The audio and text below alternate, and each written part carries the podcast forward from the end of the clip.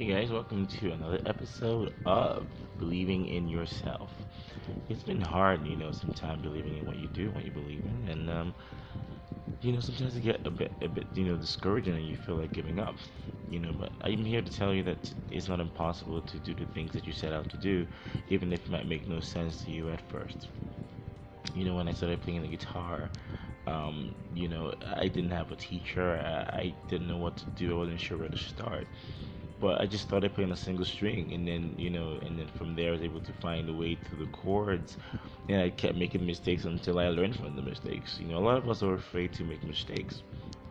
You know, but uh, the great great Albert Einstein said that if you don't make mistakes, that means that you've never tried anything new.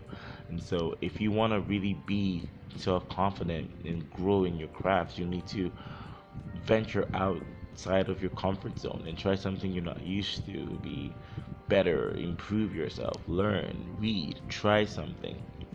You know, fail and fail forward if you must. Never ever settle for anything less than what you have dreamt of. You know, if it doesn't scare you, then you know it's not really a dream.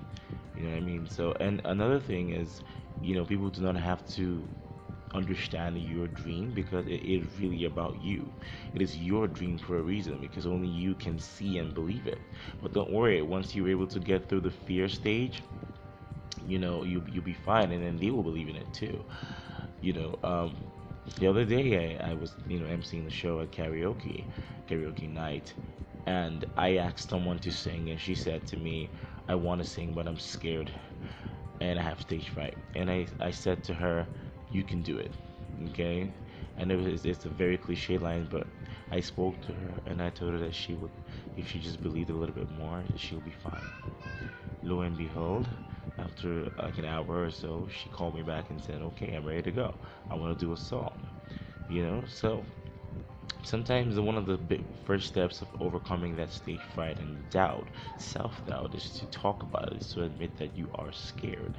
It doesn't mean that you're weak. It just means that you have the strength to admit your weakness. Okay, so don't be scared to say how you feel, but then don't stay there. You know, be be sure to try something new and to venture out outside of your comfort zone and get someone that can believe in you, someone that you can trust and confide in to tell how you feel, that if you don't understand things, someone that will give you the right advice and not judge you because that is another thing that would help you grow even faster, as a matter of fact. So, there you go.